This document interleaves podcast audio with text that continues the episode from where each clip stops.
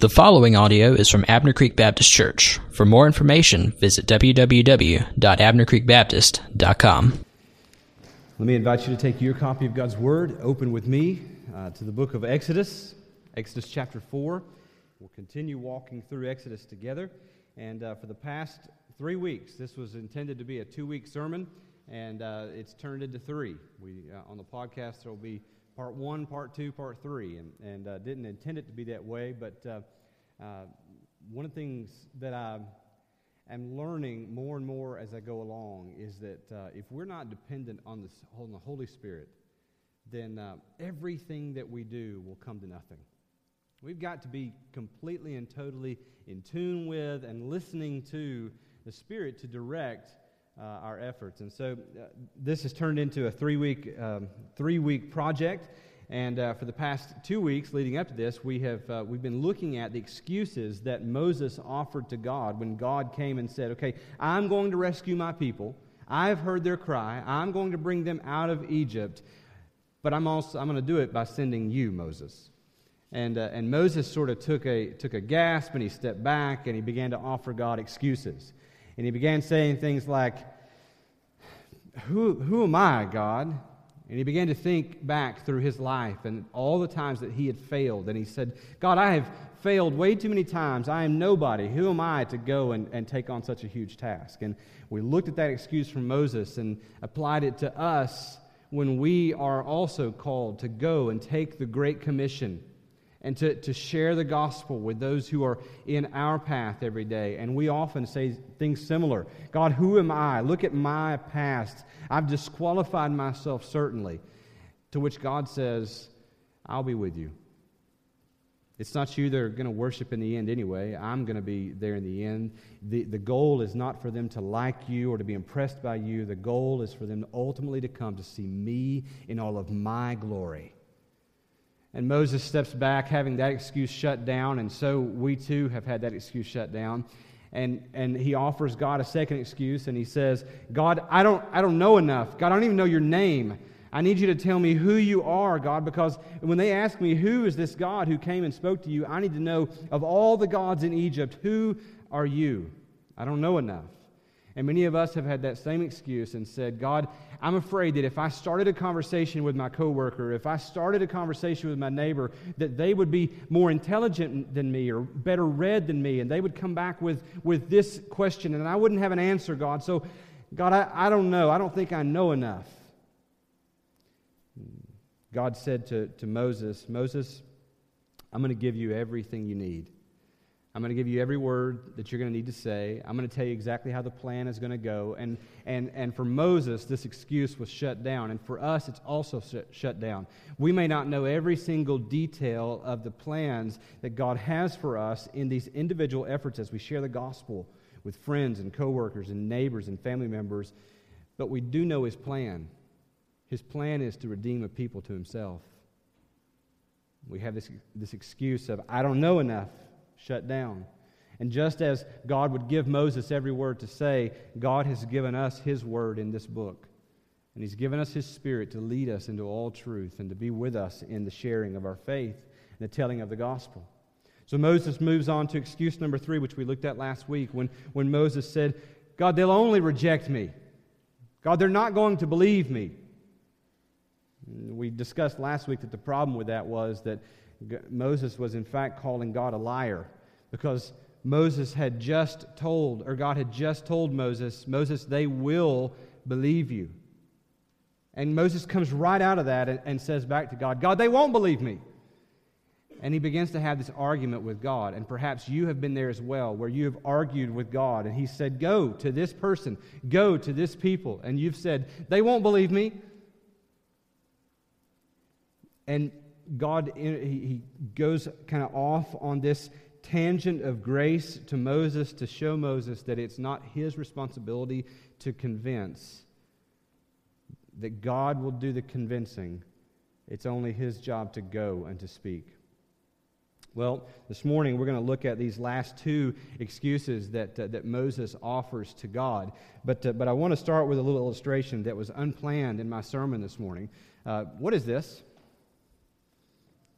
You don't see that stick of gum? Okay. Ray Ray Fowler, this morning, unbeknownst to him, came to me and said, uh, You're a connoisseur of gum, aren't you? I'm not sure that was the words that Ray used, but it was something like that. I said, Sure, I like a good piece of gum. And he proceeded to pull this pack out of his pocket and he said, You got to try this. And he showed me the front.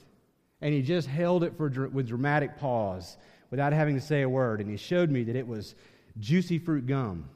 But it was not just juicy fruit, it was juicy fruit starburst strawberry. And he said, It tastes just like the strawberry starburst, starburst and it will blow your mind. And, uh, and he said, they got, They've got it in cherry too. And he said, It's, it's incredible. You got to try it. And I said, Ray, I'm going to save it till after I drink my cup of coffee because I could not imagine what Starburst strawberry juicy fruit gum would taste like with a good cup of Starbucks French roast. But anyway, there, um, I, just, I just told him I would hold off. But I share that with you to show you Ray simply did with, with uh, juicy fruit, starburst, strawberry gum what we are called to do with the gospel. Ray believed in this gum. Didn't he? Ray said, This gum's worth sharing. And all Ray did is he came to me and he said, You got to try this gum. And see, the reality is, what we're called to do with the gospel as believers, and I'm going to lay this right here, and if I forget this, don't anybody come here and steal this gum. Because I am going to try this.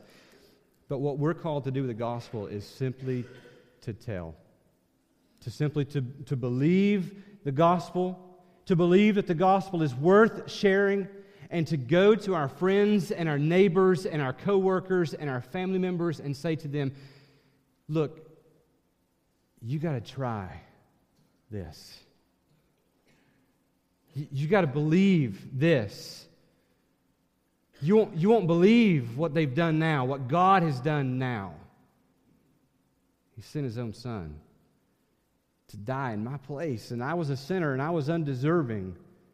But he came when I was not looking for him, and he took my place so that I might be forgiven and I might live with him throughout all eternity.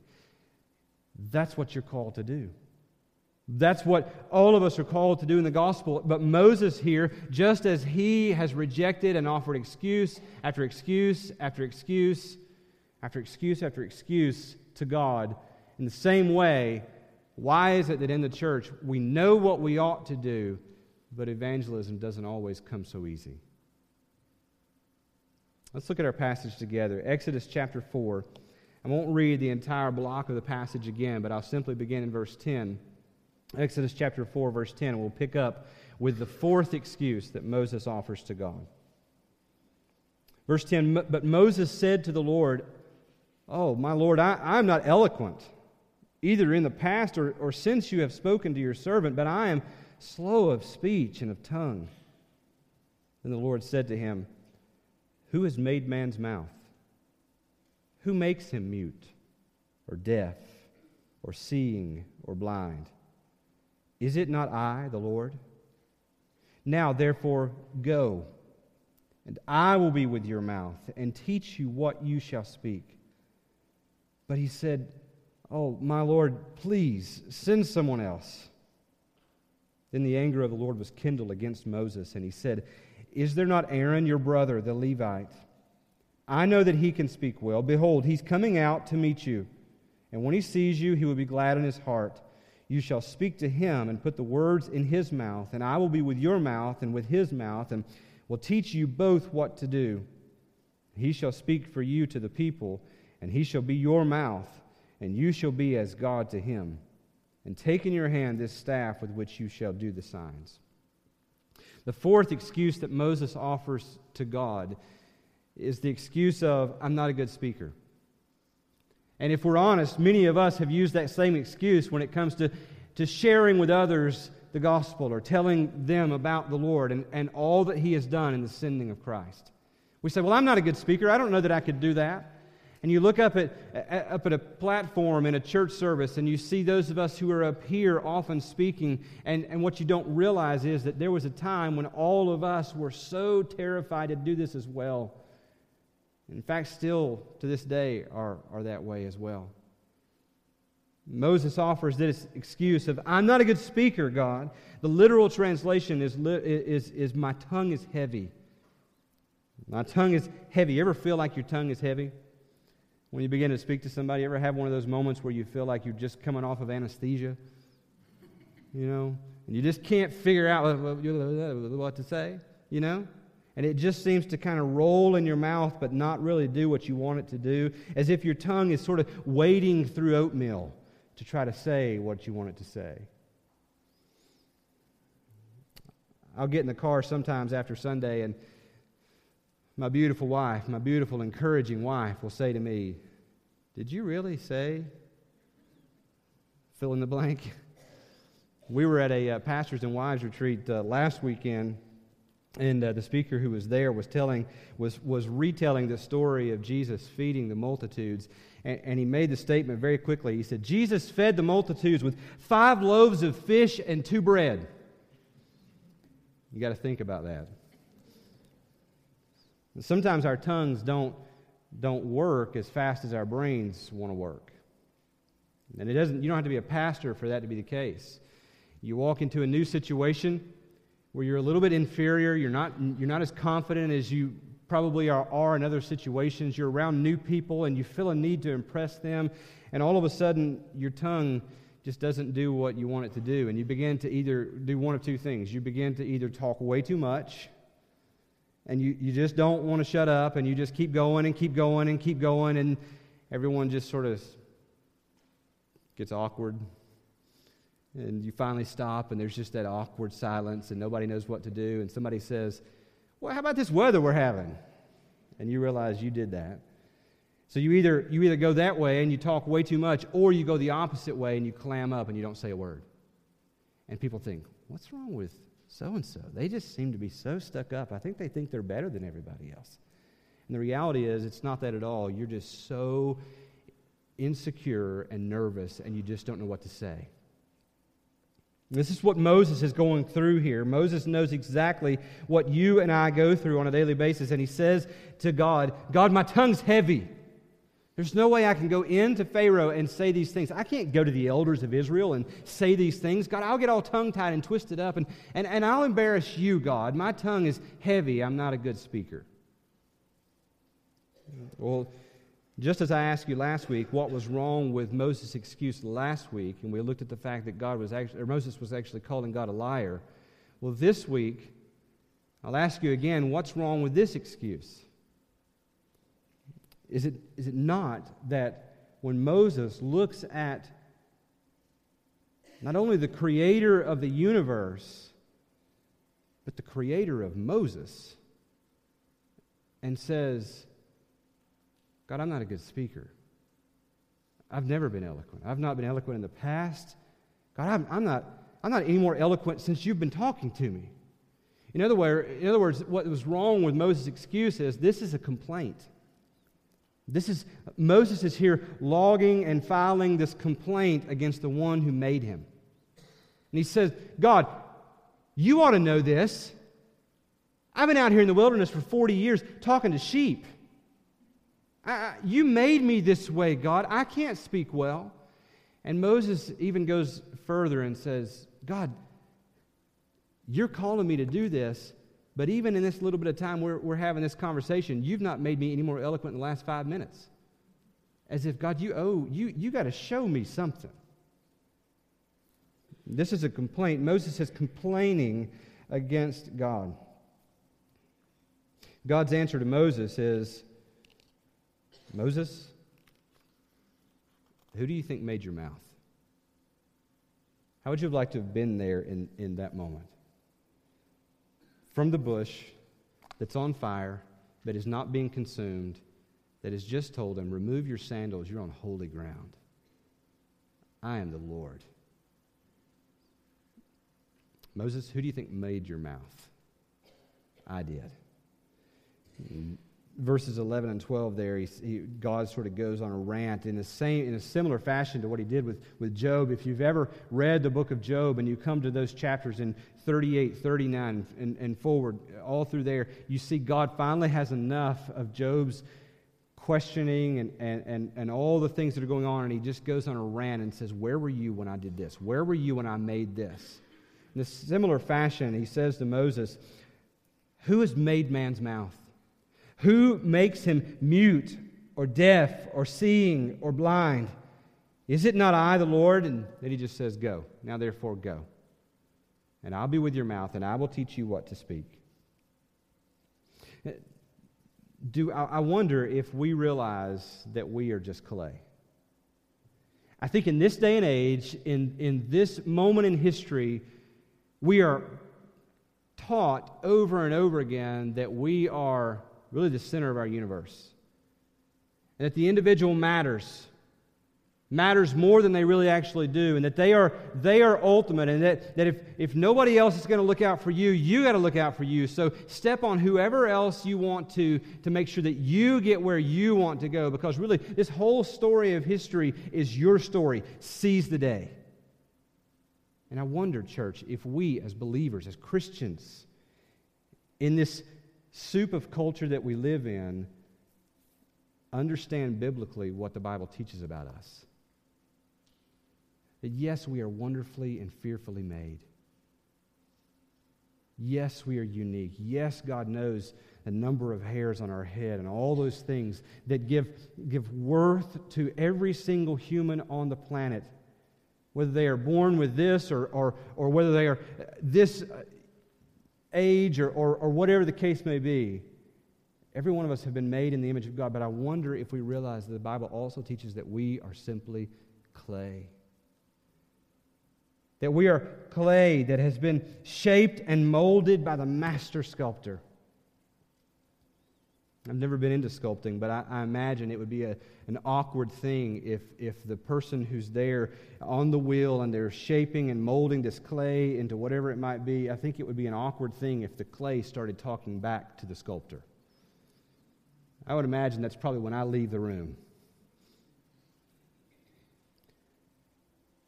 The clay has no right to say to the master, Why did you form me this way? I don't like the way you did my stem. I don't like the way you, you did the, the, the handle. I don't like the way you did the flute.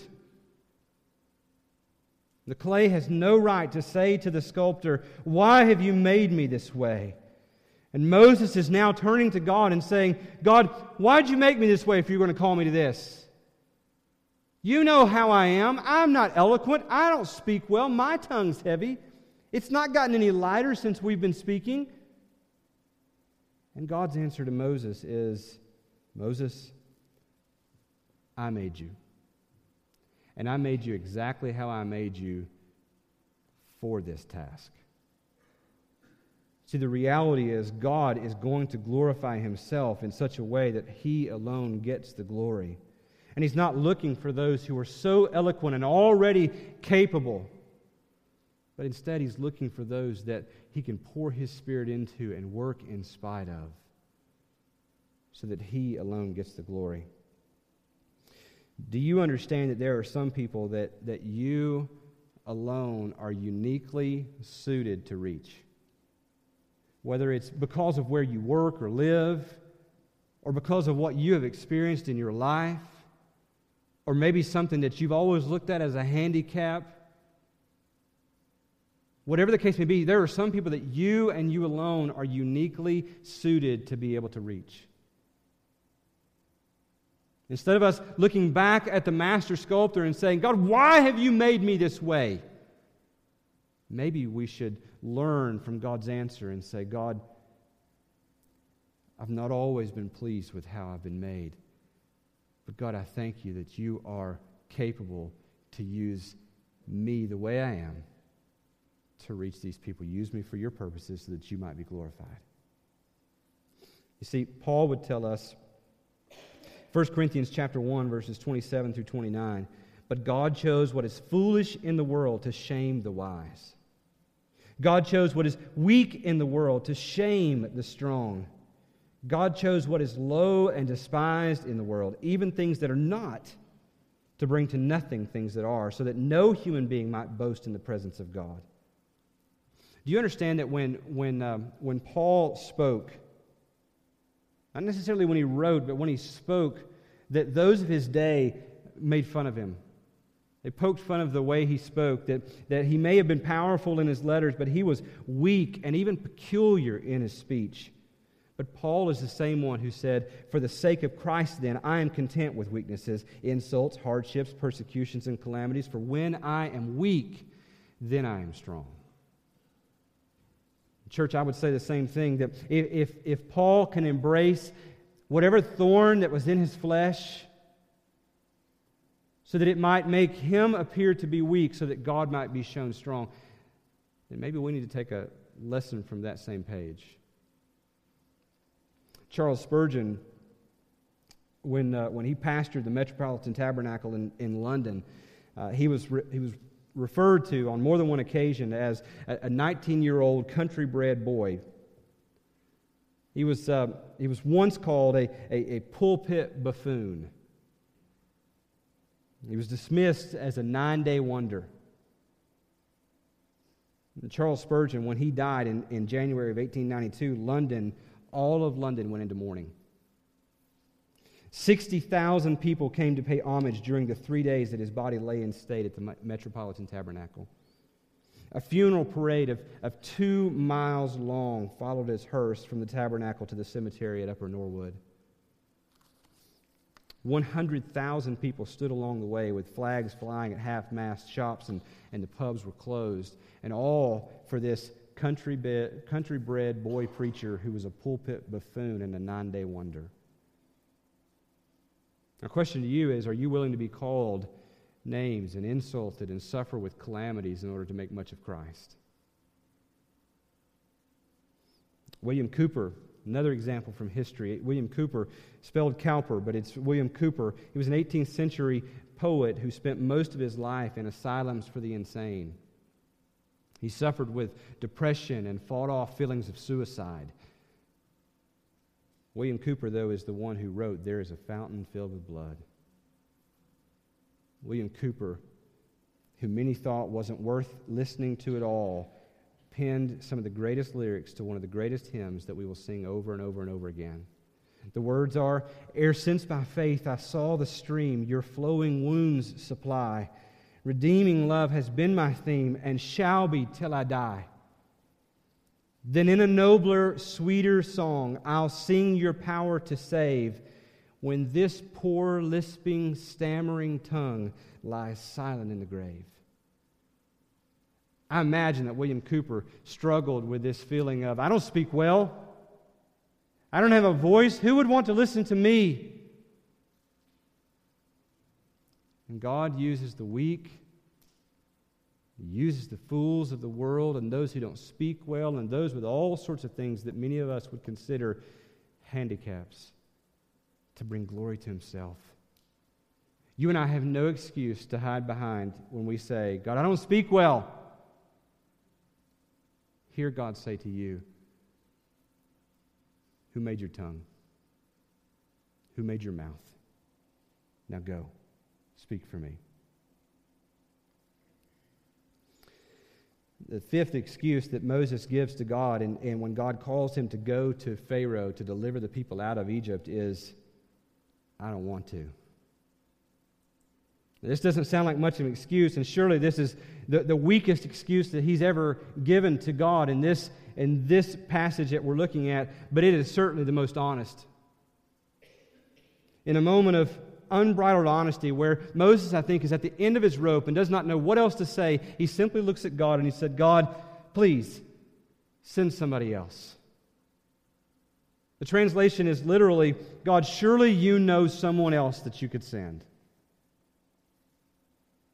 When he saw that he was going nowhere with his, his, excuses, he finally admits, I just don't want to, God. I don't want to do this. And, and, church, I'm afraid that this is the reality for too many of us in the church. When the pastor stands or the Sunday school teacher stands and, and teaches, and, and we read the passages of the Great Commission or of Acts 1 8 or, or some other place in Scripture where we're commanded to go and to tell and to make disciples to the glory of God, I think the reality is for too many of us, we just don't want to. See, the reality is in America, Christianity is upside down. We have our world upside down, and we've, we've turned God into some sort of a, of a butler who's simply there to, to meet our every whim and our every want. But when it comes time to actually serving Him as the center of the universe, as the one worth all the praise, then we are slow to react. We want and we want and we want. It's interesting to note God's answer to Moses. Moses said to God, God, I don't want to. Maybe he didn't say it that way, but he, that's what he said. God, I don't want to. Please send somebody else. God's answer to Moses is no's not an option, Moses. But I will give you a partner. And notice the grace even in the giving of his brother Aaron.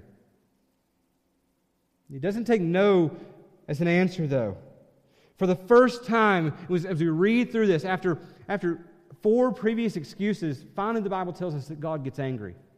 It's not because four is okay, but five is crossing the line with God. It's not like God has a certain number that once you pass that, oh, he's past the boiling point now.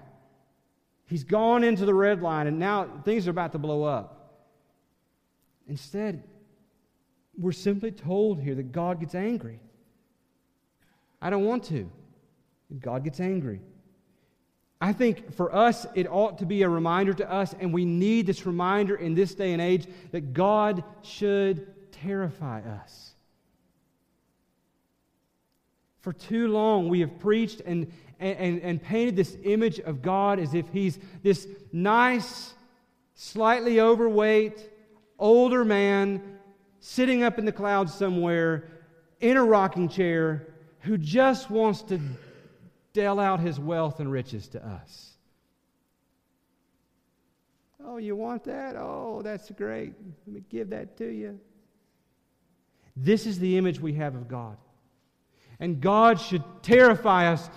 We should come to the place where Job came to at the end of God's rant to him, where he said, I put my mouth, my hand over my mouth, and I won't speak another word.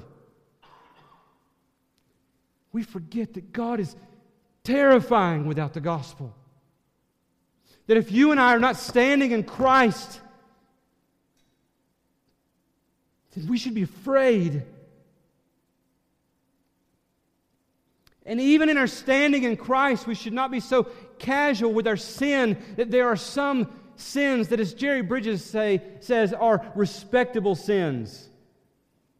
And we can do these and we can sort of laugh at these and we can make jokes about these and these are these are puns and we can we can sort of just all expect to do these. God should terrify us. We would expect God in this moment. When the Bible says God got angry with Moses, we would expect God here to just chicken fry Moses, right? To just take him out. Fill in whatever word you want to use to, to nuke him, right? We would expect God to say, Moses, that's enough. Boom. But God doesn't. Don't miss the fact that God, in His grace, even in His anger, I know your brother speaks well. He's on his way to see you, and when he sees you, he's going to rejoice in his heart and I'll allow him to go and to speak for you. You'll give him my words and he'll speak. He'll be your mouthpiece. You'll be like God to him because I'm going to be speaking directly to you. And we see going on further that, that Aaron does less and less speaking, and Moses, once he steps out there in faith, Moses actually begins to do a lot of the talking. But don't miss the fact that God, in his grace, gives Moses Aaron. How many times have I wished that, in this week, how many times have I wished that even in my anger, I was more gracious? How many times have I thought, oh, I wish I hadn't said that? Sitting at basketball games, why did I say that? Why did I do that? With my kids, what, why? Why did I blow up the way I did? With my wife in the middle of a grocery store. Why? Why? Why did I let that bother me so bad? You know why? Because I'm not God. There's only one like him. There's only one who is his son who has come and lived perfectly. And there is only one Jesus who's now offered to me his perfect obedience and takes fully my sin. Not just my sin that I had already committed when I, fi- when I first believed, but all of my sin that I would ever commit. God knew when he sent Christ to die on that cross that I would blow up in the middle of Ingles.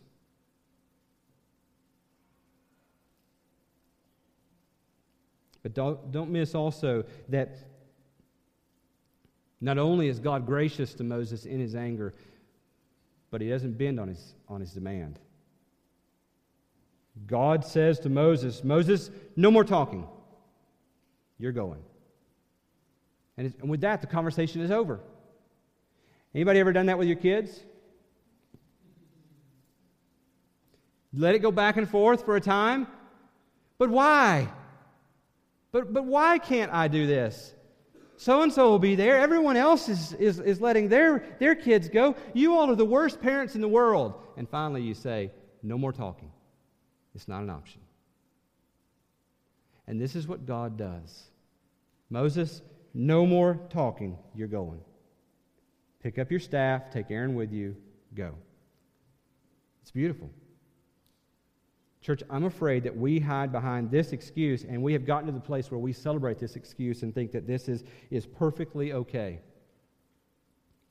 I don't want to. Okay, you don't have to. If you're looking for this pastor to stand in this pulpit and to hear you say, I don't want to, I don't want to go to my neighbor, I don't want to go to my coworker, and if you're looking for me to say, it's okay, you don't have to, you're not a very good speaker, they might reject you anyway. I mean, look at your past. Yeah, all those things excuse you. you don't worry about it. We'll send somebody else. I mean, Ray likes gum. We'll send him. We'll just train him to talk about Jesus instead of gum. If you're looking for that, you're not going to get it. Because the Bible doesn't give us that. You say, well, evangelism's not my thing, it's not my gift. It's not something that's only for those gifted in evangelism. We are all called to the Great Commission. We are all called to speak of Jesus. Might we dare to speak of Jesus? Might we dare to speak of the gospel? When God reveals himself to us in mercy, he also calls us to go on mission. I read this in one of the commentators I was reading, and I don't remember which one, but uh, it, was, it was said there too often we want the mercy, but not the mission the blessing, but not the burden, to be saved, but not to be sent. And I think that's true. I wrote this coming out of that. I, I just wrote it down and I want to read it to you. For too long, we've allowed the fear of man or the pull of the flesh to blind us from the power of God before us.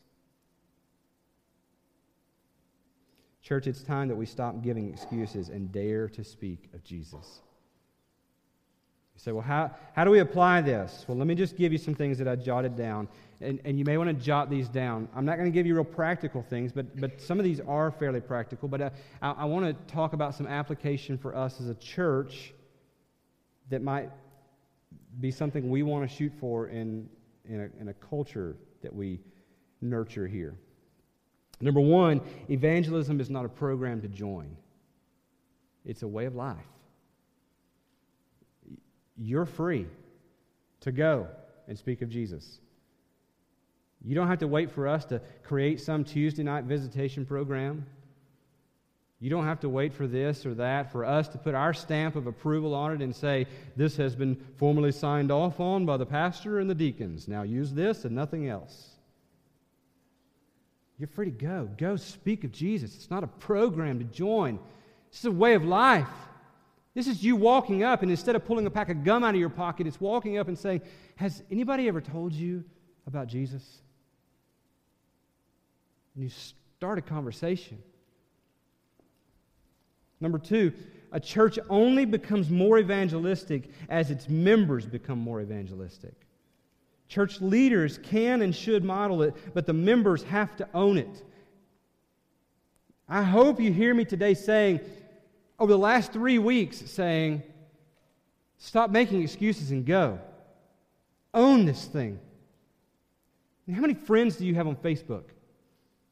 I know they're not like real, like close, best friends. They're the people you only hear from once a year and it's on your birthday. Right? And they have to wish you happy birthday because it popped up. They got a notification that you had a birthday today. But why not? Why not take advantage of that and say,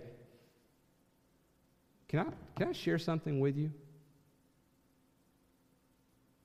We, we lose sight of the people that God has placed in our lives all the time. Number three, lead them to see Jesus. Not you, not another person, not a favorite preacher, not a church. Lead them to see Jesus. There's nothing wrong with you inviting people to church. We want you to do that. We feel like this is a place where people will hear the gospel. So, by all means, invite people to church. We've put together these packets, these doorstep packets that you can pick up. Erskine, I don't think, is here this morning, but he's kind of over that. And if you'd like to get some of those, we'd love for you to take them. It's simply a tool because we know that sometimes it's easier to have something in your hands to start a conversation than just to start a conversation cold turkey. It's a little packet that has information about the church, has a DVD in there with several of us being interviewed, and, and it's just a good way for us to kind of break the ice. In the same way that, that you think standing behind a cup of coffee sort of hides you and they don't see all your flaws, the same way as this packet could be for you. It helps to break the ice. So, number four, see people as they really are. People are sinners in need of a Savior.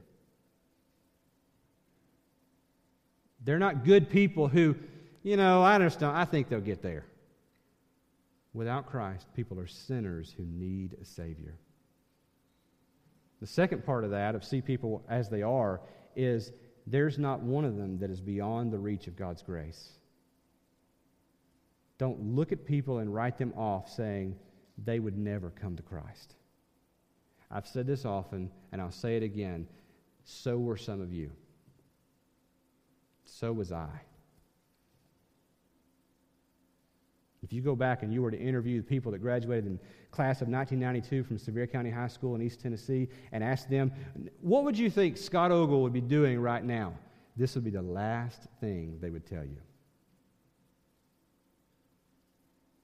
Don't write people off because you think you know what God has decided about them. Number five, read, study, train, prepare. Don't hide behind that excuse to say, God, I don't know enough, but then never do anything about it. I hated to read. In high school, hated to read. College, hated to read. It wasn't until God grabbed my heart and changed my heart and sent me to seminary that I began to love to read. And it's still to this day, just to be honest, it's a love, but it's a, it's a, it's a labor as well. I don't naturally just drift there. I, I naturally drift to Sports Center. You've got to discipline yourself for the purpose of godliness. Number six, take risks. Step out there. Yes, they may reject you, but they might not. Take risks for the gospel. Number seven, Trust God's promise and his power through you. Those two words are, are key. His promise, remember what he said to Moses? Moses, I'll be with you. The same way he says it to every single believer here today I'll be with you. I will never leave you or forsake you. I will take up residence in your life. And that second word is power through you. You look at some people and you say, I could never convince them. And that was the excuse Moses gave. They'll never believe me. And God said, You're not the one with the role of convincing. I am. I turn staffs into snakes. I make hands leprous and make them clean again. I turn water to blood. I can turn dead hearts to live ones. And number eight, let's encourage and celebrate obedience and effort in others. when you hear of somebody coming along and, and they say, you know what? I was talking to my coworker the other day about the gospel and it didn't go that well. One of the things that we ought to do, we ought to be quick to do, is to say, That's great that you were able to do that. And we ought to encourage and we ought to celebrate. When, when you see someone come in, bringing someone that, that they know that's, that's not a regular here, you ought, to, you ought to let them know. Maybe not right there in front of them. Like, don't go running up to them and say, I'm so proud of you. You did what the pastor said. Look, you brought somebody. You know, that's going to probably make it awkward, right? But maybe go to them and say, just privately, you encouraged me today. Seeing you be obedient has inspired me to step out on faith. We ought to celebrate that. We ought to celebrate next week when, when those waters are filled and there are people going through those waters. We ought to celebrate that. You know why? Not because it means Abner Creek Baptist Church is growing. Instead, what it means is God is worshiped where he once wasn't. God's worshiped in the heart of someone new. That's amazing. Stop making excuses. Let's dare to speak of Jesus. Amen? Let's pray together. Lord Jesus, we love you. God, thank you for loving us. God, thank you that you have, you have so loved us that you sent your Son, and he lived and died for us so that we might be forgiven, that we might be made clean. But God, it doesn't stop there. Lord, you've also called us to mission. And God, I pray that in this place, in this people, in this faith family, God, that you might birth in us a passion for your name among our neighborhood. That you might birth in us a passion for your name among the nations. God, that your name would be at the top of the things that we love to talk about.